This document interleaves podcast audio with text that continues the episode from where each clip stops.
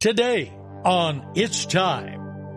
This is hard to understand, but if you understand that he, he became the curse, you'll understand what he said when he was on the cross. I hear the calling, it's time.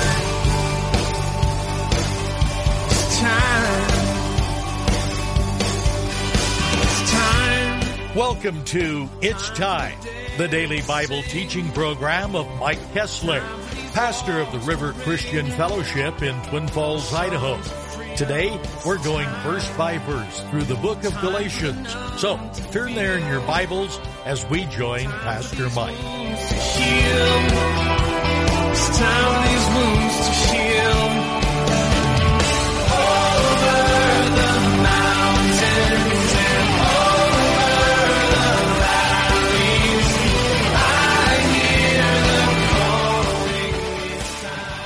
That's an act of faith because it was a promise of a promise that was to come.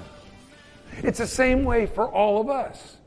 And we exercise faith all the time. Sometimes we exercise faith in the wrong areas and do the wrong things. But as we look at this here, he says, beforehand, in you, all the nations of the world would be blessed. So here's the thing Abraham, that there's going to be a promise to you that through your descendant, the whole world is going to be blessed. So then, those who are of faith are blessed with the believing Abraham. See, Abraham, and, this is the idea directing this to the Jewish nation, saying, No, you, you got to keep all the commandments. You got to do this. To be right with God, you got to do all these things. Paul is explaining Abraham didn't even have the law and he was justified. See, and the reason I share this with you this morning is because I want you to know how to defend yourself when people come to you saying, "No, no, you got to," we're, we're, uh, we you know, we we keep the Sabbath. I keep Jesus. All the the requirements of the law were fulfilled in Christ. And verse ten goes on. For as many are of the works of the law are under the curse. By the way, the law cursed us. You see what I mean? And you say, well, what, what does that mean? Years ago, there was no speed limit through Nevada. I know a lot of people still don't think there is, but there is, okay? And there was no speed limit. You could go as fast as your clunker could go. When you got near the towns and it would tell you 50 mile an hour or whatever, you'd have to slow down. But out on the open road, let her fly. And that's what people did.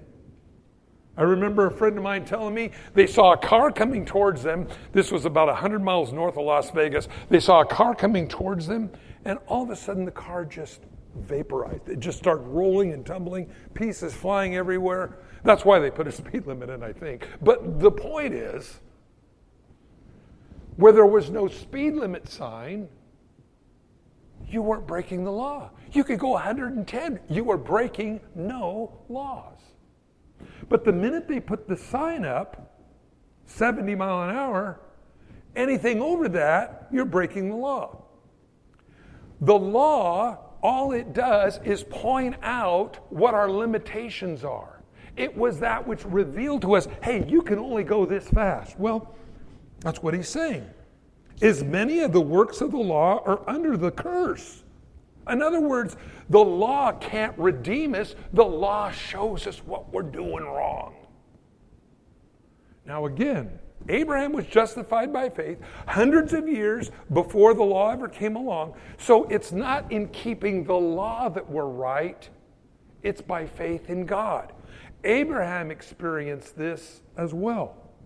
Now he says, Cursed is everyone who does not continue in all things that are written in the book of the law and to do them. So here's the deal if you're under the law, you're really not under the grace of Jesus. And the law doesn't justify us, the law shows us how bad we need a Savior. And so it says, no one is justified in the law in the sight of God. For it is evident the just shall live by faith. This is in Habakkuk 2 4. In the Old Testament, this is the way believers, true believers in God, live, not under the law, but in faith. Now you say, well, what's the point here? Simply this Are you trying to earn your salvation or are you trying to just receive what God's given you? You see, the, the law isn't bad. The, the law shows us where the blessings of God are, it shows us how things work. But I'm not justified by keeping the law, I'm justified in faith. You know, the, the, the Bible says, do not steal.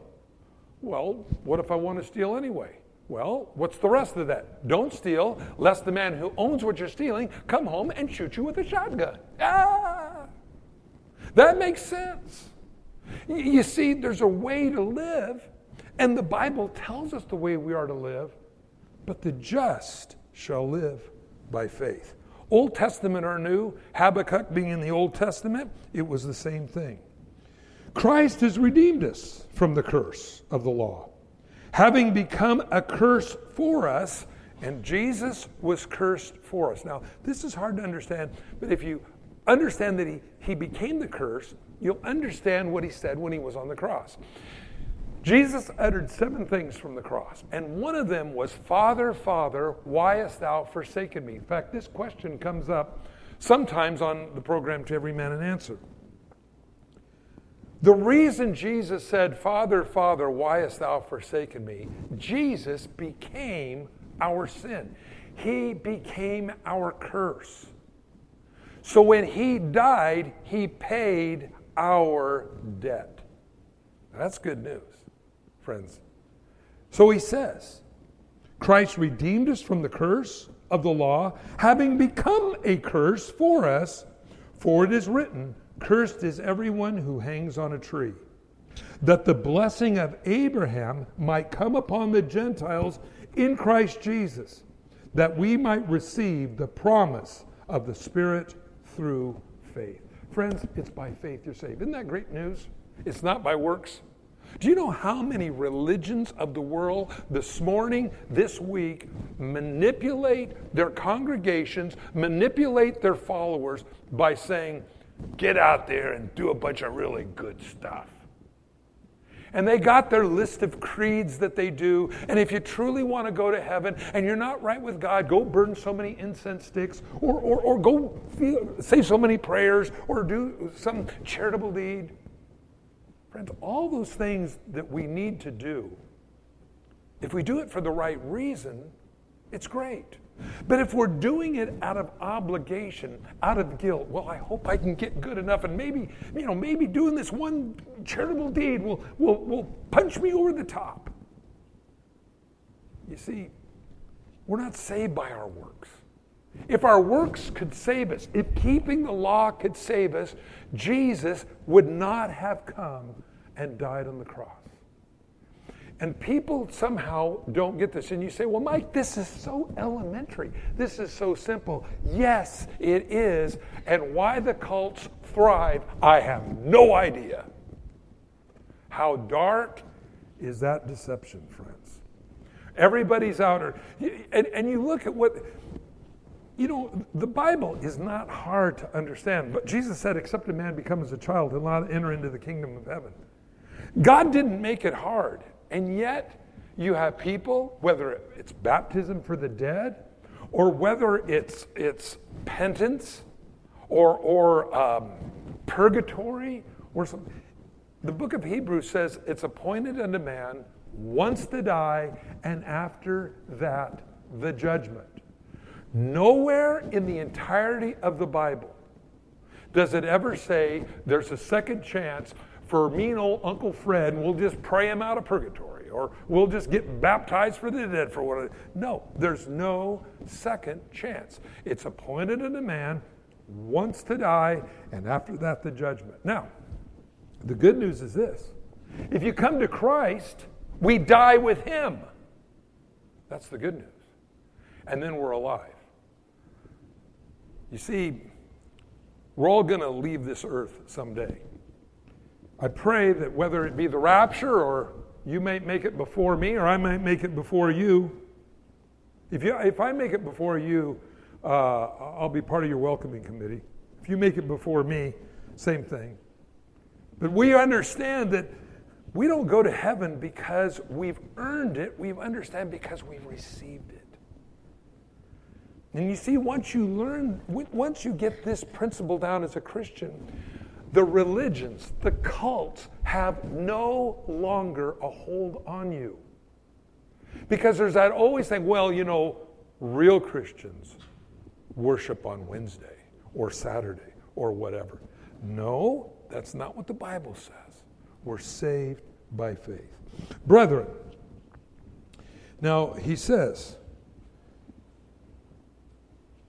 Brethren, I speak in the manner of men. Though it's, it, it is only man's covenant, yet if it is confirmed, no one annuls it by adding to it. Now, Abraham and his seed were the promises made. It does not say, and to his seeds, that would be speaking of his kids, but as many as one, and to your seed, singular, that is Christ. And this I say, that the law, which was 430 years later, cannot annul the covenant which was confirmed by God beforehand in Christ that it should make the promise of no effect. In other words, Abraham, 430 years before the law came along, was justified by faith. And there's nothing you can do to add to that. The only thing we can do is realize what the law was about. So he says, For if the inheritance is of the law, it is no longer a promise, but God gave it to Abraham by promise. In other words, I'm going to do this in the future. It was by faith. And here it is. What purpose then does the law serve? Here's the big question. It was added because of transgressions. Now, understand that. You know, it's really weird. People like to see, and kids are like this. You say, honey, don't go outside of the yard. Don't go over there. And they'll look at you and they'll look back down and they'll move over. Don't go any farther. And they'll look and see what you're going to do. It's the same way we are. How close can I get to the line before I've done something wrong? It's the wrong heart. You know, it's like people say, well, you know, if we knew when the rapture was, we could party up to the last day, then repent on the next day, and then go in the rapture. Well, that's not the heart that we should have. The idea maybe would be, Lord, how much time do we have left to know how many more things I can do for you? That's the right heart. Well, he says, what purpose does the law serve? It was added because of transgressions. In other words, when does a sin become a sin? Till the seed, speaking of Jesus, should come to whom the promise was made.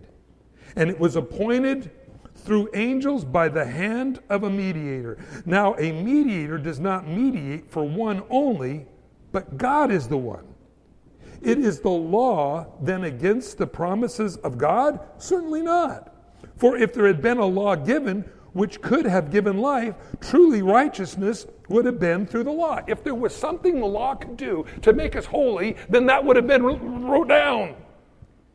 But it doesn't. It identifies us as sinners. Somebody said one time, Does sinning make me a sinner? No. Sinning proves what we are.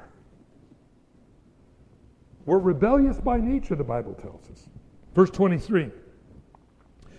But the scripture has confined under, under sin the promise of faith in Jesus Christ that it might be given to those to those who believe. But before faith came, we were all kept under the guard of the law, kept for faith which would afterwards be revealed. Uh, the, the law showed us what we needed. The, the law never meant to justify us, it meant to show us how bad we needed a Savior. Therefore, the law was our schoolmaster or our tutor that brought us to Christ, that it might be fulfilled, that, that, that we might be justified by faith. But after faith has come, we are no longer under the law or under the schoolmaster or under the tutor. The law showed us we needed a Savior. But now that we're in Christ, we don't need the law anymore. You're free in Him. Now, what does the Bible say about that? For a believer, all things are lawful, but not all things are the best for us. Paul tells us that. What does that mean? We have freedom in Christ, but we don't want to misuse the freedom. We don't want to go out and say, hey, now that I'm saved, I can go out and sin. Here's why sin never does us good. The devil knows how to make the worm on the hook look so enticing, but we don't see the hook. God's word, via his Holy Spirit, says, here's the danger. You buy into the, into the lie, there's going to be a hook in there that's going to hurt you. You might feel the pain today. You might feel the pain in a week. You might feel the pain in 20 years, but guaranteed, sin never does us any good. That's just the way it is. Why? God knows something more about sin than I do. God says, This is going to get you. So, what do I need to do then? Well, God, I, I don't want to sin. Not because I won't go to heaven, but Lord, because I don't want the pain in my life. I don't want the pain in somebody else's life. So, so God, this is what motivates us out of the world that we were in. All things are lawful, but not all things are the best for us. I've got to take in faith what God says about these things that there's going to be damage to me, damage to you, if we find ourselves becoming entangled in them. But after faith has come, we are no longer under a schoolmaster, no longer under the tutor. I pray today, you're in Christ. I pray, I pray, God has opened your eyes up, and, you, and, and it's not something that we ever do in ourselves to make us holy. Going back to that first question if you died today, would you go to heaven? Well, I've done the best I can. By the very statement of that, they're saying, I am trying to generate my righteousness. Can't do it.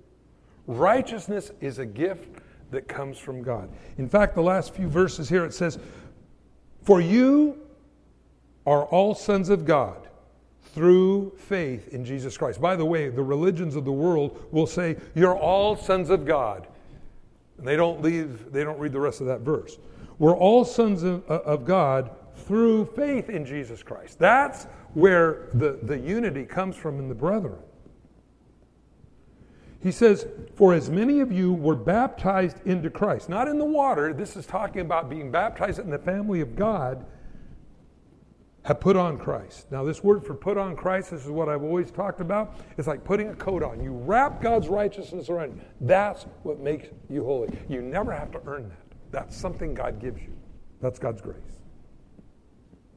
Where there is neither Jew nor Greek, there is neither slave nor free, there is neither male nor female, for you are all one in Christ Jesus. Isn't that good to know? That God doesn't have favorites. And what he's done for others, he'll do for you. And all you need to do is step out in faith. You know, Abraham was essentially a nobody. And he just believed God for what he said. Have you all make a great nation? And Abraham goes, okay. Same for us. What do you want to see God do in your life? Well, God, I just want to do what you want me to do. God is the way to do these things. And if you're a Christ, then you're all Abraham's seed and heirs according to his promise. Something that God says he will do in you in the future. When you say yes to God, you begin that faith step. And then God just continues to add to our lives. Again, when I read the Bible, tells me what pleases God, what tells me what doesn't please God.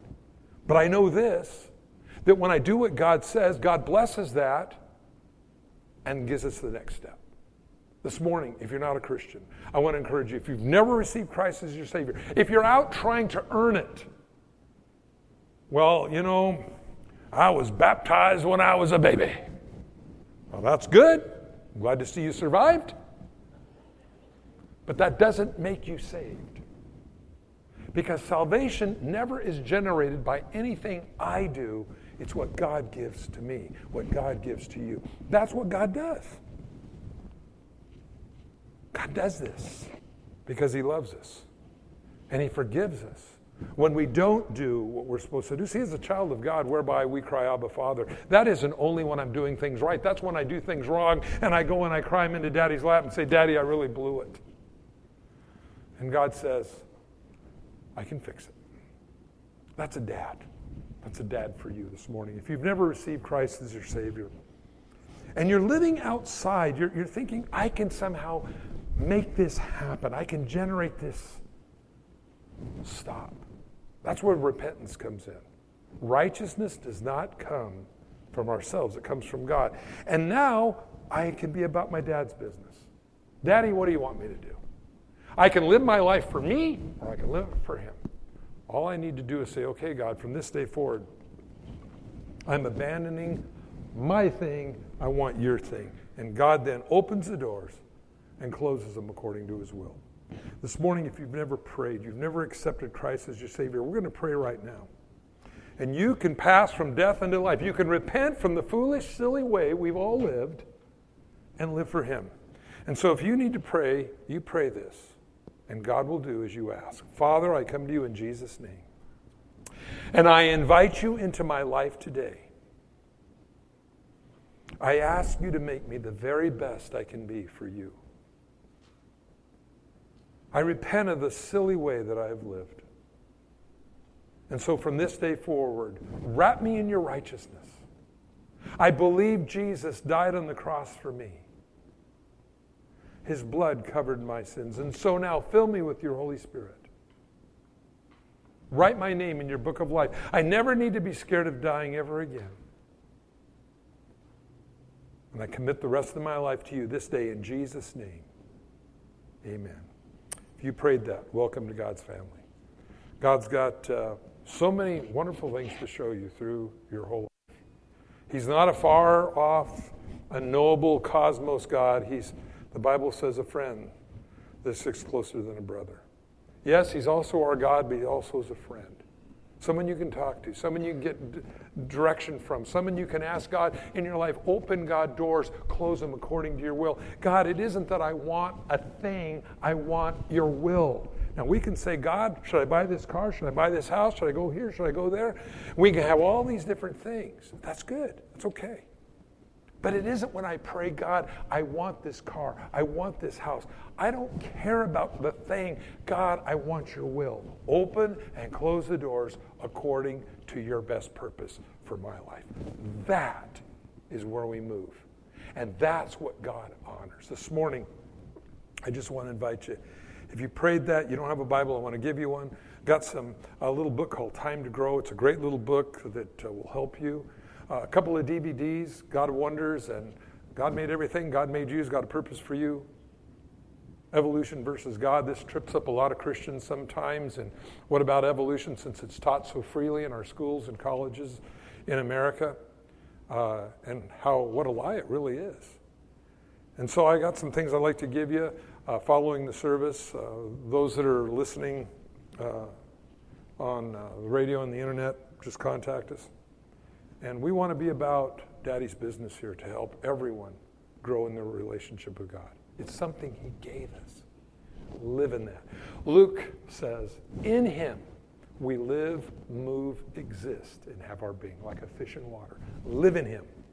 You're blessed. Father, for every person that said yes to you today, I pray, God, you just take your bucket of golden love and pour it all over them and let them know how much you love them and how much you want to do brand new things in their life. God, you're the healer, you're the rebuilder of our lives.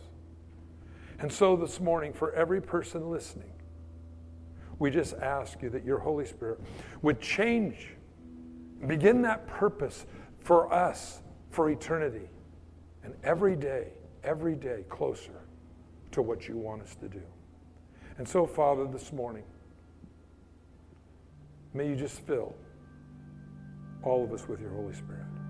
may you remind us the work you begin in us, you're going to complete it. In Jesus' name. Thanks for joining us on It's Time as Pastor Mike teaches verse by verse through the Bible. If you've missed a program or would like to catch up, you can do so by getting it from the It's Time podcast in the iTunes Store or by downloading it from the It's Time website at theriverchristianfellowship.com. On behalf of Pastor Mike and the rest of us here at the River Christian Fellowship, thanks for listening and tune in next time for It's Time.